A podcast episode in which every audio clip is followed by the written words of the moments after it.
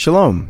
This is Gary Durashinsky, Congregational Leader of Beth Ariel Messianic Congregation. Thank you for downloading our message. We're delighted to make it available to you through the generous donations of our members and friends at Beth Ariel. We know that many are struggling financially because of the challenges facing our economy, and we do not want financial issues to keep anyone from enjoying our teachings. So please continue to listen in as often as you like. But if our presentations have been beneficial to you, and you are able to provide a financial donation to Beth Ariel, whether large or small, would you prayerfully consider sending a gift in support of our ministry?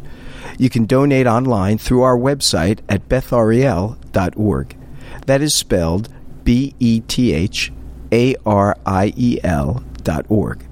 Also, please remember to pray for us, that we would be responsive to the Lord's guidance as we reach out to the lost sheep of the house of Israel in the greater Los Angeles area. Thank you, and I hope you enjoyed this message.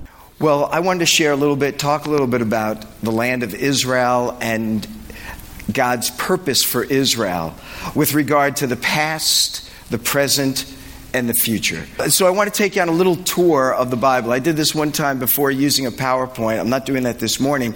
But if you have your Bible, start with me in Genesis chapter 12. When I think of Israel with regard to God's purposes in the past, it all starts here, where the Lord calls out Abraham from the land of the Chaldeans, from Ur, to go to a land that the Lord would show him. And the Lord tells Abraham this promise. It has come to be referred to as the Abrahamic covenant. A covenant is a promise. A covenant is a binding agreement. A covenant is a statement by God that he will do such and such. And so in this covenant, this is a covenant whereby God is making certain promises to Abraham and ultimately to his descendants. There are two ways to look at this covenant. One way is to look at the provisions of the covenant, and there are three major provisions. Another way is to look at the covenant with regard to the context of these promises. I'm not sure context is the right word here, but this is what I mean. First of all, in this promise that God makes to Abraham, there are three ideas attached to it. Number one, it's a promise to him personally. Secondly, it's a promise to him nationally. Thirdly, it is a promise to him that is universal in scope. When I say it's a promise to Abraham personally, we read in the first three verses that the Abraham, I will make of you a great nation. That's a promise to Abraham. He said to Abraham, I will bless you. That's a promise to Abraham.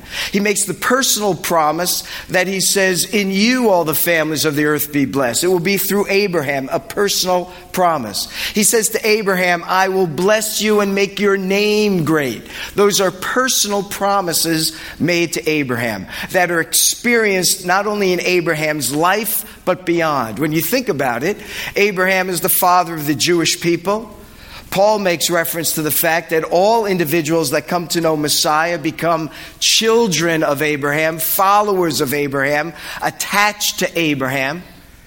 And even other religions look at Abraham with great acclaim. Islam, for example, looks at Abraham as their father, indeed as descendants of the Ishmaelites.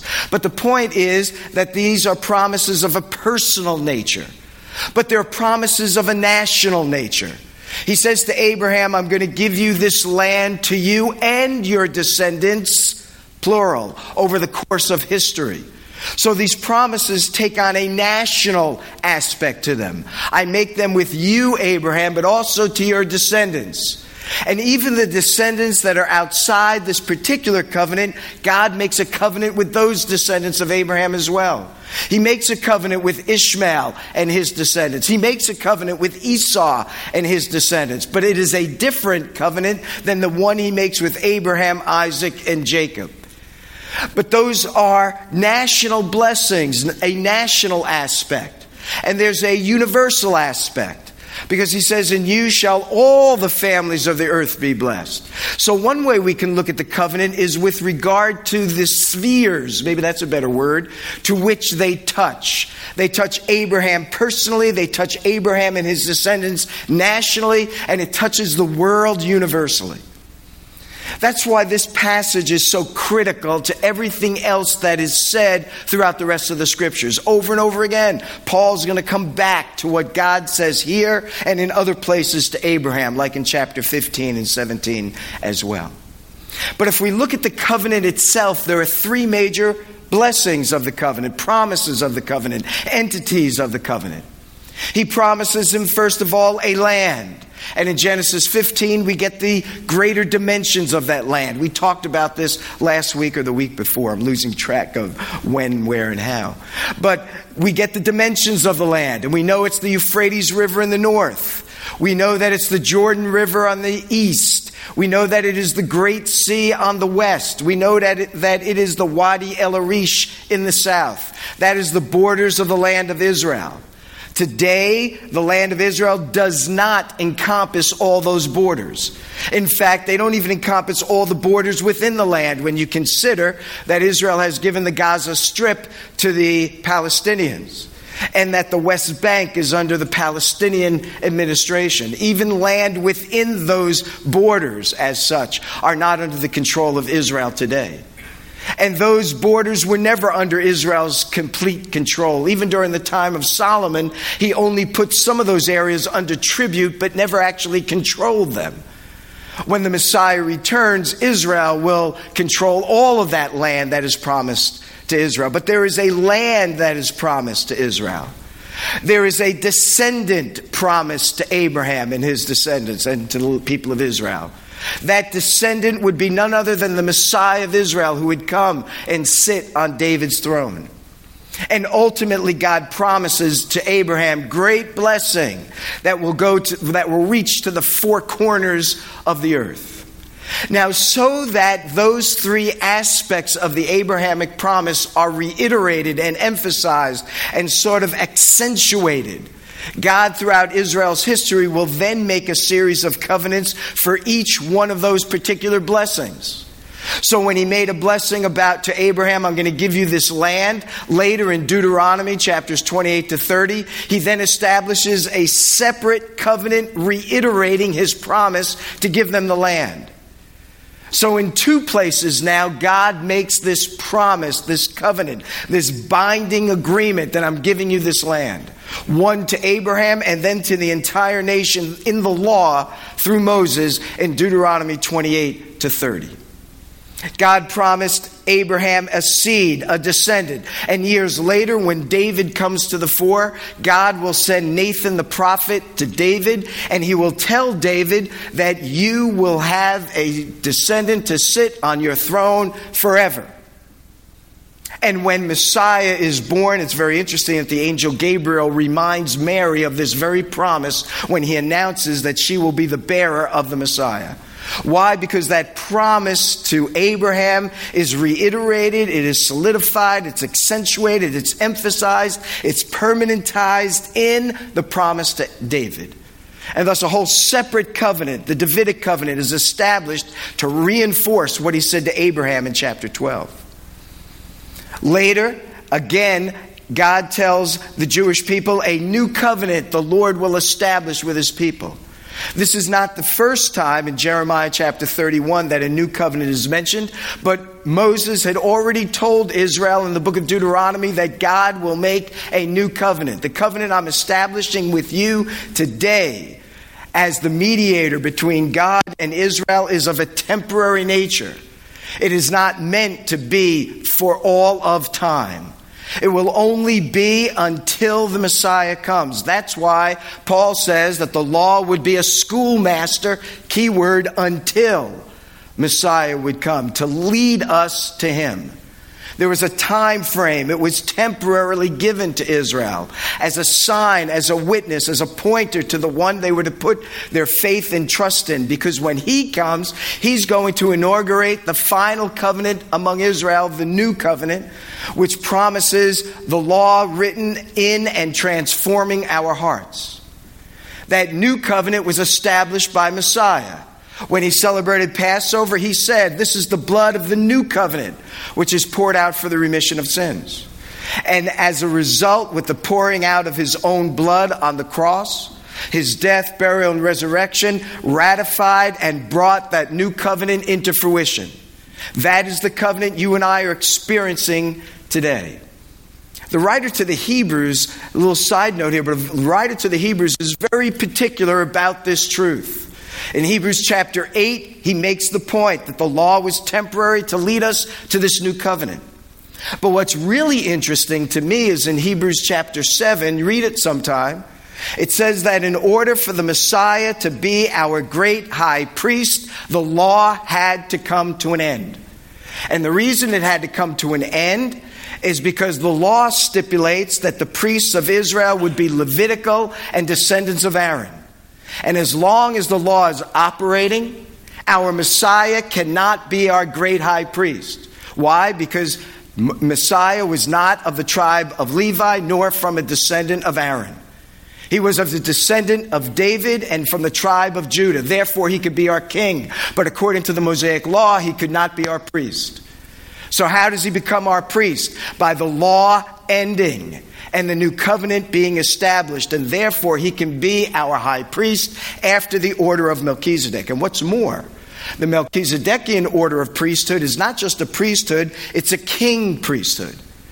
And therefore, for our Messiah to be our king and priest, he can't be a priest after the order of Aaron or Levi. And if the Mosaic law continues to operate, then the only priesthood in Israel can be Levitical and Aharonic.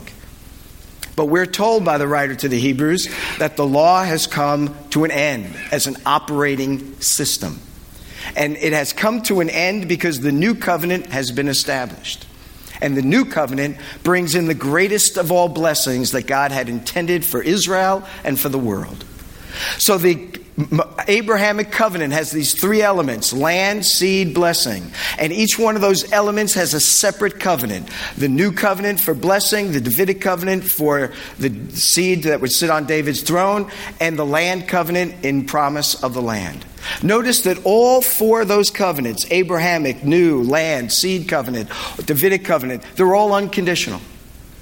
None of them had to do anything. In fact, when David was told he would have his son to sit on a throne forever, he had just committed adultery and murder. And Nathan was told to bring that to David's attention. He brings it to his attention, and in the same context, he then says, "But God has purposes for you." And he tells David what those purposes are. You're going to have a descendant to sit on your throne forever. Even in the midst of his sin, God is making such great promises to David. Why? Because the promise is unconditional in nature, as is the new covenant, the land covenant, the Abrahamic. Can't get into all of those particulars, but notice what I did not say. I did not make reference to the Mosaic covenant as one of those four. And the Mosaic covenant is not an unconditional covenant, it's a conditional covenant.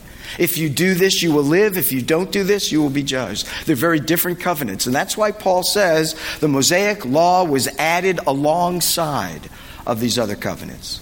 Not as a supplement, not as an addition to, but as something distinct from the other covenants that God had established. When I think of Israel, that's what we're talking about. When I think of the Jewish people, the land of Israel, with regard to the past, God has made these overwhelmingly significant promises to her. And those promises to her guaranteed that they would be his people forever. And thus they are his chosen people with God's particular purposes for her. So what does that mean for Israel today? What does God's past choice of the people of Israel, "I have chosen you not because you're the greatest of all people," Deuteronomy 7, "but because I have loved you. I've set my love upon you." It's all due to the grace of God. But what does God's activity over Israel in the past have to say about what God is doing among Israel and the Jewish people in the present? And there are a number of things we could be thinking about. First of all, it suggests to us that, number one, God is not through with his people Israel. If you look at Romans chapter 11, Paul says at the end of Romans chapter 11 that the gifts and calling of God are irrevocable. That is to say that the gift that God has granted to the Jewish people, the calling that God has made upon the Jewish people, pronounced upon the Jewish people, is irrevocable. He cannot bring that back. He has chosen them. They are his chosen people. So what does that mean for Israel today? They are still God's chosen people. These promises are still relevant to God's chosen people. And it means that any others, be they in churches or anywhere else, that would suggest that somehow God is through with Israel misunderstands what the Word of God teaches regarding Israel. The gifts and calling of God are without repentance, I think is the King James. New International, they are irrevocable. They will not be rescinded or changed. And so for the present, it means that the Jewish people are still God's chosen people. What else does it mean? It means that God then is still the protector of his people. He's the one who will protect them. He's the one who will preserve them. In fact, if you take a look with me in Jeremiah chapter 31, Jeremiah says this perhaps in the most powerful way than any other writer in all of Scripture, I suppose. In Jeremiah 31, he tells us God's intention to continue to preserve and protect his people Israel. We may read that the psalmist will say that Israel, or the prophet will say Israel is the apple of God's eye. And that's a pretty powerful statement. The apple of the eye is the pupil.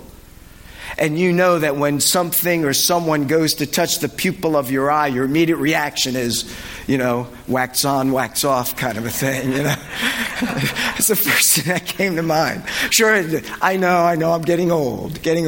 Wax on, wax off, Karate move. Karate Kid, right? So our immediate reaction is, hey, what are you doing? We just can't resist reacting to that which disturbs the eye. And the similar thing is true of what Zechariah says when he makes reference to the fact that Israel is the pupil of God's eye. You touch the pupil, God responds, God reacts, and judgment will come very quickly and very ferociously. But this passage, a very powerful one, verse 35, chapter 31. This is what the Lord says. He who appoints the sun to shine by day, the one who decrees the moon and the stars to shine by night, who stirs up the sea so that its waves roar. The Lord Almighty is his name. Only if these decrees vanish from my sight, declares the Lord, will the descendants of Israel ever cease to be a nation before me. Well, that's pretty wild, isn't it? I mean, that is, what can you say? And only if the moon, the stars, and the sun and that shine by night, only if those things vanish will the people of Israel vanish from me. This is what the Lord says. Only if the heavens can be measured and the foundations of the earth be searched out will I reject all the descendants of Israel because of the things that they have done. So I'll never forget when Arnold Fruchtenbaum was telling me that back in the day, I don't know how long ago, maybe like in the 70s or 80s, he was speaking at a university in Texas. And the title of his message was How to Destroy the Jews. And he was hoping that a lot of Jewish people would come, sort of like to, we got to hear what this guy's going to say about how Israel would be destroyed. And there were some Jews that came, but the largest majority of people that came on campus were these Islamic Muslim Arab types that came. They said, oh, great, let's find out, And so he went through all these passages that show God's faithfulness to Israel, faithfulness to Israel, faithfulness to Israel. And, and Arnold, when he starts going through everything and he's reading every passage, he can go for a long time. And so in the middle of his thing, as he was going, somebody stood up and said, so how can we destroy the Jews already? You're telling us how people have tried and have not been able to. How can we do it? And he said, look at Jeremiah 31. And he read this passage. And he said, all you need to do is to develop some kind of missiles that can go up to the sun, the moon, the stars, and destroy them. All you got to do is get a measuring tape long enough to measure the heavens and measure the stars and go deep enough to measure the foundation. That's all you got to do. And the guy said, there's got to be an easier way. I'll never forget that. I thought that was so great. And that's what Scripture is saying, right? What does God's choice of Israel and promise to Abraham and the other promises say about Israel today? It says that God still loves his people whom he has chosen. It says that God does not change his promises, his attitude, his commitment to his people that he has made. It means to say that God will continue to preserve his people and defend his people from all harm. It means that God will restore his people. We say that very easily today, but you know, I remember I used to have these tracts that went back to the 1800s. And these pamphlets that had been printed up by various churches and individuals that were speaking, you know, on a given topic in a church, and they'd hand out, you know, cards for people to come. And in one of these brochures that I had, it was on prophecy. And the opening line said, you know, in Daniel's passage, it says that at the last days, many shall go to and fro and knowledge shall be increased. And this person who was speaking on prophecy said, you got to come out and hear this thing on prophecy, because Daniel says, you know, in the last days, many will go to and fro and knowledge will be increased. And already the stagecoaches are leaving from Colorado to, you know, New York. Already the iron horse is making its way across, you know, the United States. And I thought, you know, in every era, there was sort of, they're looking, they're anticipating the coming of Messiah. What about our era? Think about knowledge being increased. The internet, oh my goodness, it's like just bang, exponentially. Knowledge has just sort of just multiplied infinitesimally. And when you think about travel, how we just go from one place to the other and pass all these time zones in a matter of hours, it's just incredible. But one of the things that many times these writers would say is, and keep your eye on Israel. You know, consider that back in the 1800s, 1700s. Keep your eye on Israel.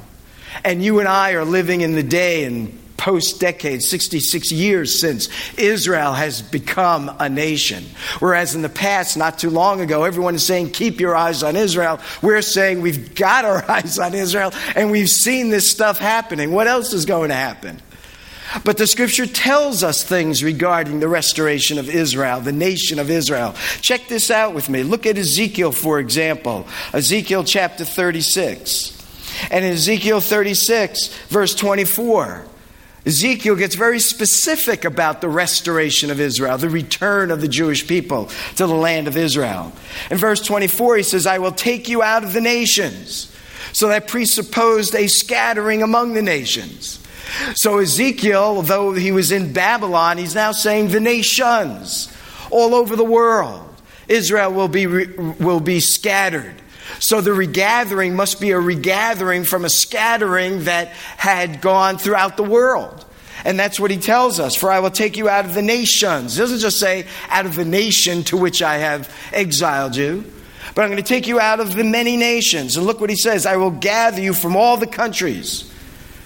It's to emphasize that Israel is going to be scattered among many nations, many countries, over a long space of our world and over a long period of time. And he says, and I will bring you back into your own land. So notice this too. He then says in verse 25, and I will sprinkle clean water on you.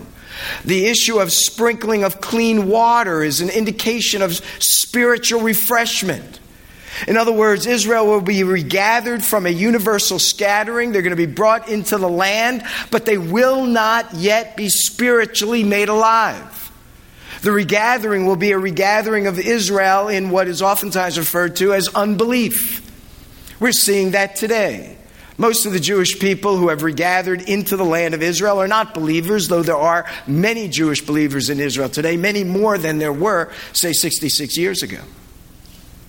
But the point is that they will come in large numbers from all over the world, but not yet spiritually reborn, spiritually alive unto the things of God. It will be at a subsequent time that the Lord will sprinkle clean water upon the people of Israel, and they will then know the Lord.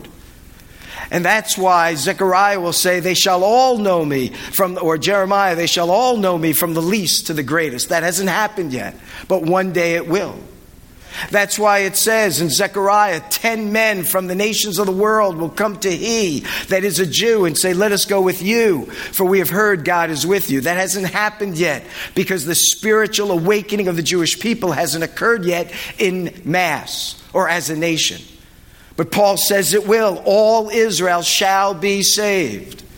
That will happen after Israel first comes into the land in unbelief, and sometimes subsequent to that, Israel will experience an outpouring of God's Spirit, symbolized by water, and experiencing a spiritual revival.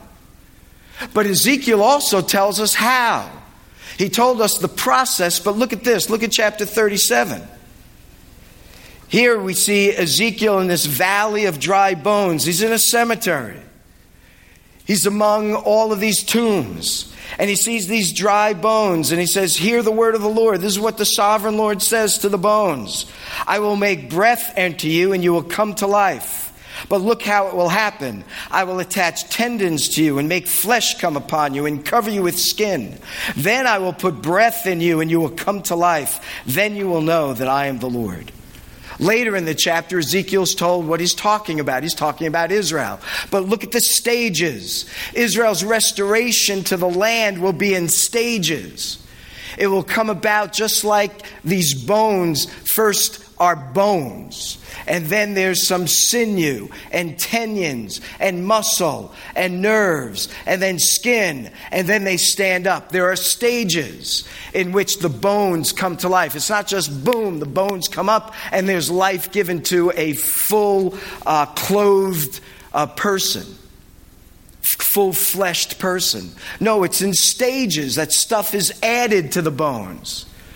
And so the restoration of Israel will be in stages and additions. And that's exactly what we have seen in Jewish history. The very first waves of Israel, of Jewish people coming to Israel, the very first waves of those many aliyahs to Israel was in the 1880s as a result of the pogroms. The second wave was in the 1890s as a result of more pogroms and czarist policies. Another wave came around the 1910s to the 1920s in formulating those early kibbutzim.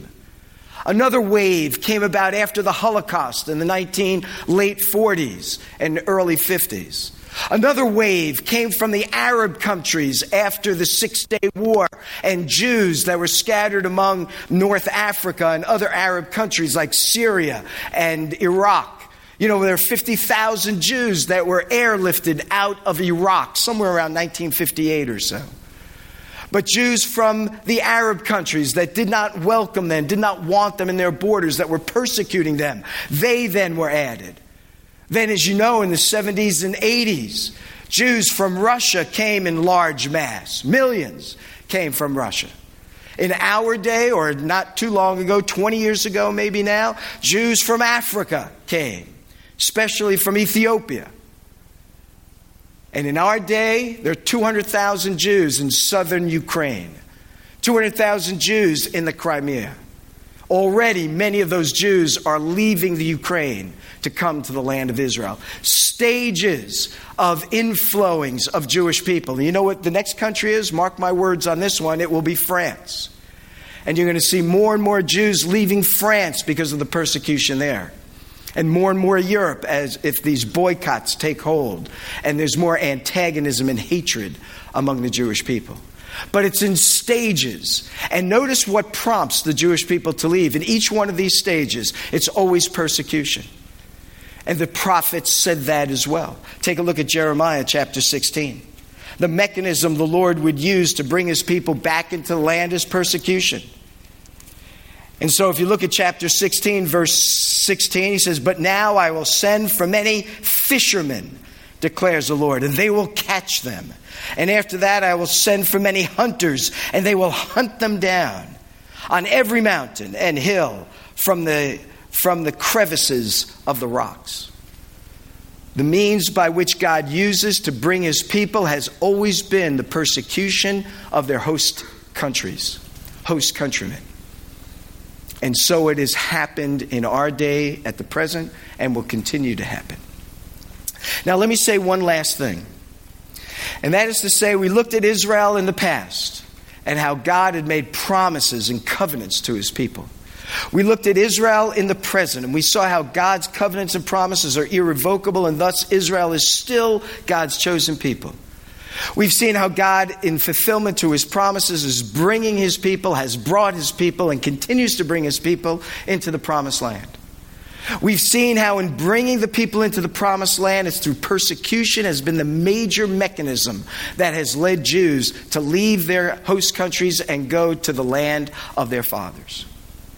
But what does that mean for the future? There's a lot that can be said, and of course, I don't have the time to do this, but I want to just share some brief high points. Things that we can put our minds on and kind of be looking for. First of all, the end times and that final period of utter tribulation and trial that will come upon Israel will not begin until Israel signs a covenant with the false Messiah. Some refer to him as the Antichrist. Not all that pleased with that term. You can see why. But he is a future false Messiah. And the thing that starts that 7-year period of trial and tribulation, what Jeremiah in chapter 30 refers to as the time of Jacob's trouble, is the signing of another covenant with the false Messiah. And it says that he makes the covenant with Israel and many. I think, no way to know for sure, I think the many is referring to Israel and her immediate Arab neighbors. We will not see peace between Israel and her Arab neighbors until the false Messiah comes, who will enable that to occur. At least on the surface, it will appear to occur. And it will come about as Daniel tells us in Daniel chapter 9, verse 27. You can also see this in Psalm 80 or 81. I think it's 81. Maybe 83. But first of all, in the future, Israel's covenant with a false Messiah will unleash the period of tribulation. That period of tribulation, it's very important that we understand this. That period of tribulation is tribulation aimed at the Jewish people. I know people think about how hard it will be on the world, but the issue of the tribulation is judgment on the nations and persecution among the Jews. That's why it's called the time of Jacob's trouble. But this time of persecution is spelled out for us in Revelation chapter 12, where we see Satan, the great dragon, is thrown to the earth, and he makes war with the descendants of the woman who is a symbol of Israel. We can't look at it all this morning. But the point is, the target is the Jewish people that Satan has. The end times will begin, or the tribulation period will begin, by the signing of the covenant with the false Messiah between Israel and the false Messiah. It will escalate when the false Messiah revokes the covenant, turns his back on the covenant, and unleashes an untold persecution among the Jewish people that is unprecedented. But thirdly, that time of persecution is used by God to purge his people, to cleanse his people, to refine his people. So Zechariah chapter 13 will say 2/3 of all the Jewish people will suffer and die during the period of tribulation. 1/3 will come out refined as gold is refined, he says in chapter 13, as silver is refined. And in their refinement, they will come out clean as the people of God, as God had intended them. The purpose of the tribulation is to bring about the faithful remnant who will then make up all Israel that will be saved. So Israel must sign the covenant that inaugurates the tribulation. Israel will face untold persecution because of that association and that covenant when broken. But Israel is also the catalyst for revival. 144,000 Jews, Revelation 7:14, will be used to bring the good news to those who will be suffering during that time of tribulation and trial. So while Israel experiences persecution, 144,000 are spokespersons for God during that time. And in Revelation chapter 11, 2 prophets are witnesses, particularly in Jerusalem. But that's not the only form of revival the Jewish people will be the catalyst for. It will also be because of the Jewish people's having been refined and having been brought to a place of repentance and cleansing that the Jewish people will be the reason why Messiah returns.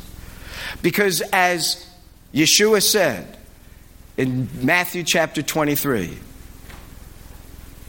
"O Jerusalem, Jerusalem, you who have stoned the prophets and those that have been sent unto you, how often I wanted to gather you as a hen gathers her sheep, but you would not. Behold, your house is left unto you desolate, and I will not see you any longer." That's what Messiah is saying to Jerusalem, to the Jewish people, to Israel. You will not see me any longer until you shall say, "Blessed is he who comes in the name of the Lord." Israel might be the signing of the covenant that will unleash the tribulation period. She may be the object of the hatred of the evil one and of the nations who will attack Israel, of which 2/3 of the people will perish.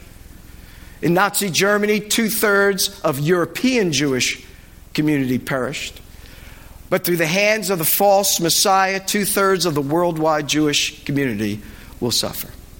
1/3 will be refined. That 1/3 will repent of her sin.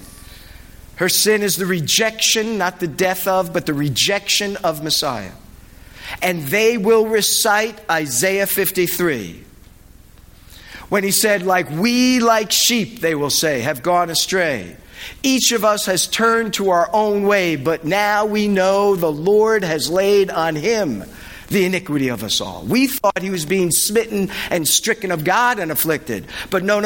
We were wrong about that. It was for our transgressions that he was slain. It was because of our burdens that he bore. It was because of our sin. Now we know what Messiah was doing in our behalf. And when they recite Isaiah 53, they will be cleansed of their sin, as Ezekiel had said, and they will be a nation that will bring glory and honor to the Lord who has chosen them.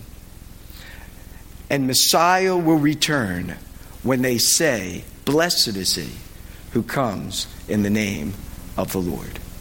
And when he comes, Messiah will establish his kingdom. And Israel will no longer be the tail of the nations, as Moses prophesied, but will be the head of the nations. Israel at that time will be sought after not to be harmed, but to learn of the God of the universe, to learn of the God of Abraham, Isaac, and Jacob, to learn that salvation is found in the Jewish Messiah. To learn that God is a faithful God and that if we turn our hearts to him, he will not only save us and redeem us, but he will restore us and make us the kinds of men and women and boys and girls he intended us to be when he first created Adam and Eve in the garden. All of this comes through the crucible of the Jewish people. All of it comes through the crucible of the nation of Israel. We are the recipients of what God has done through Israel. And that is why Yeshua said, salvation is of the Jews.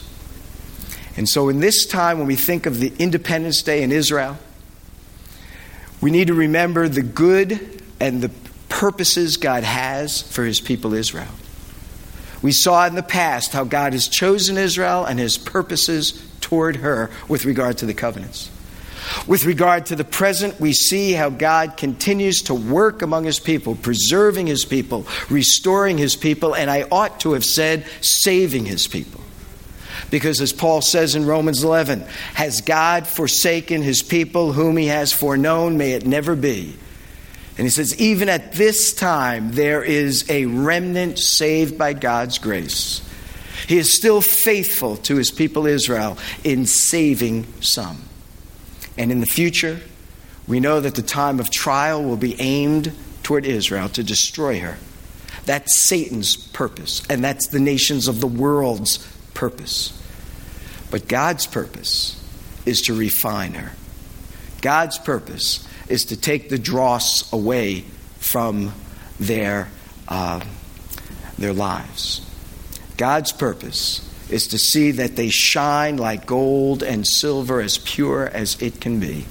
God's purpose is to enable his people to walk with him faithfully, so that the nations of the world would grab hold of them and say, "Tell us about your God, because he's the one and only true God."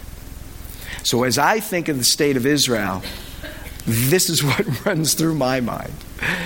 And I see it all sort of as a manifestation of God's wondrous work in the past, in the present, and what will be in the future. This is the God who is the only true God. This is the God who can do all of that, can change your life, can transform your life, maybe in stages like Israel, a little at a time, but it's a little and it's at a time, and it will occur until we are with him and made completely holy in his sight. If God can make these promises to Israel that have stayed the test of time, the promises he makes to you and I will also stay the test of time. He will never leave you. He will never leave me. He will always provide what we need day by day. Give us this day our daily bread. He will always provide us with peace in the midst of anxiety. He will always be there and bring us through, even if we walk through the valleys of the shadows of death. It is for us to trust him, and it's for us to follow him wherever he would lead and wherever he would have us to go. Father in heaven, we thank you for your work among the Jewish people over the centuries. And Lord, your work among them is an indication of your faithfulness to us, that nothing could ever separate us from your love. Nothing could ever separate us from your grace.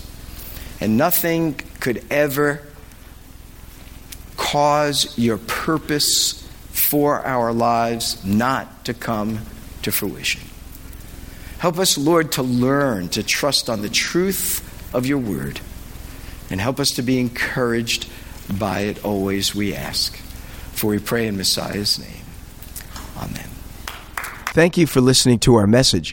We hope that it serves to encourage you in your walk with the Lord and your service to him. Do remember us in your prayers, and if you are able to provide a financial donation to Beth Ariel, whether large or small, would you prayerfully consider sending a gift in support of our ministry? You can donate online through our website at BethAriel.org. That is spelled BethAriel.org. Thank you again, and may our Heavenly Father richly bless you as you continue to follow him. Shalom, shalom.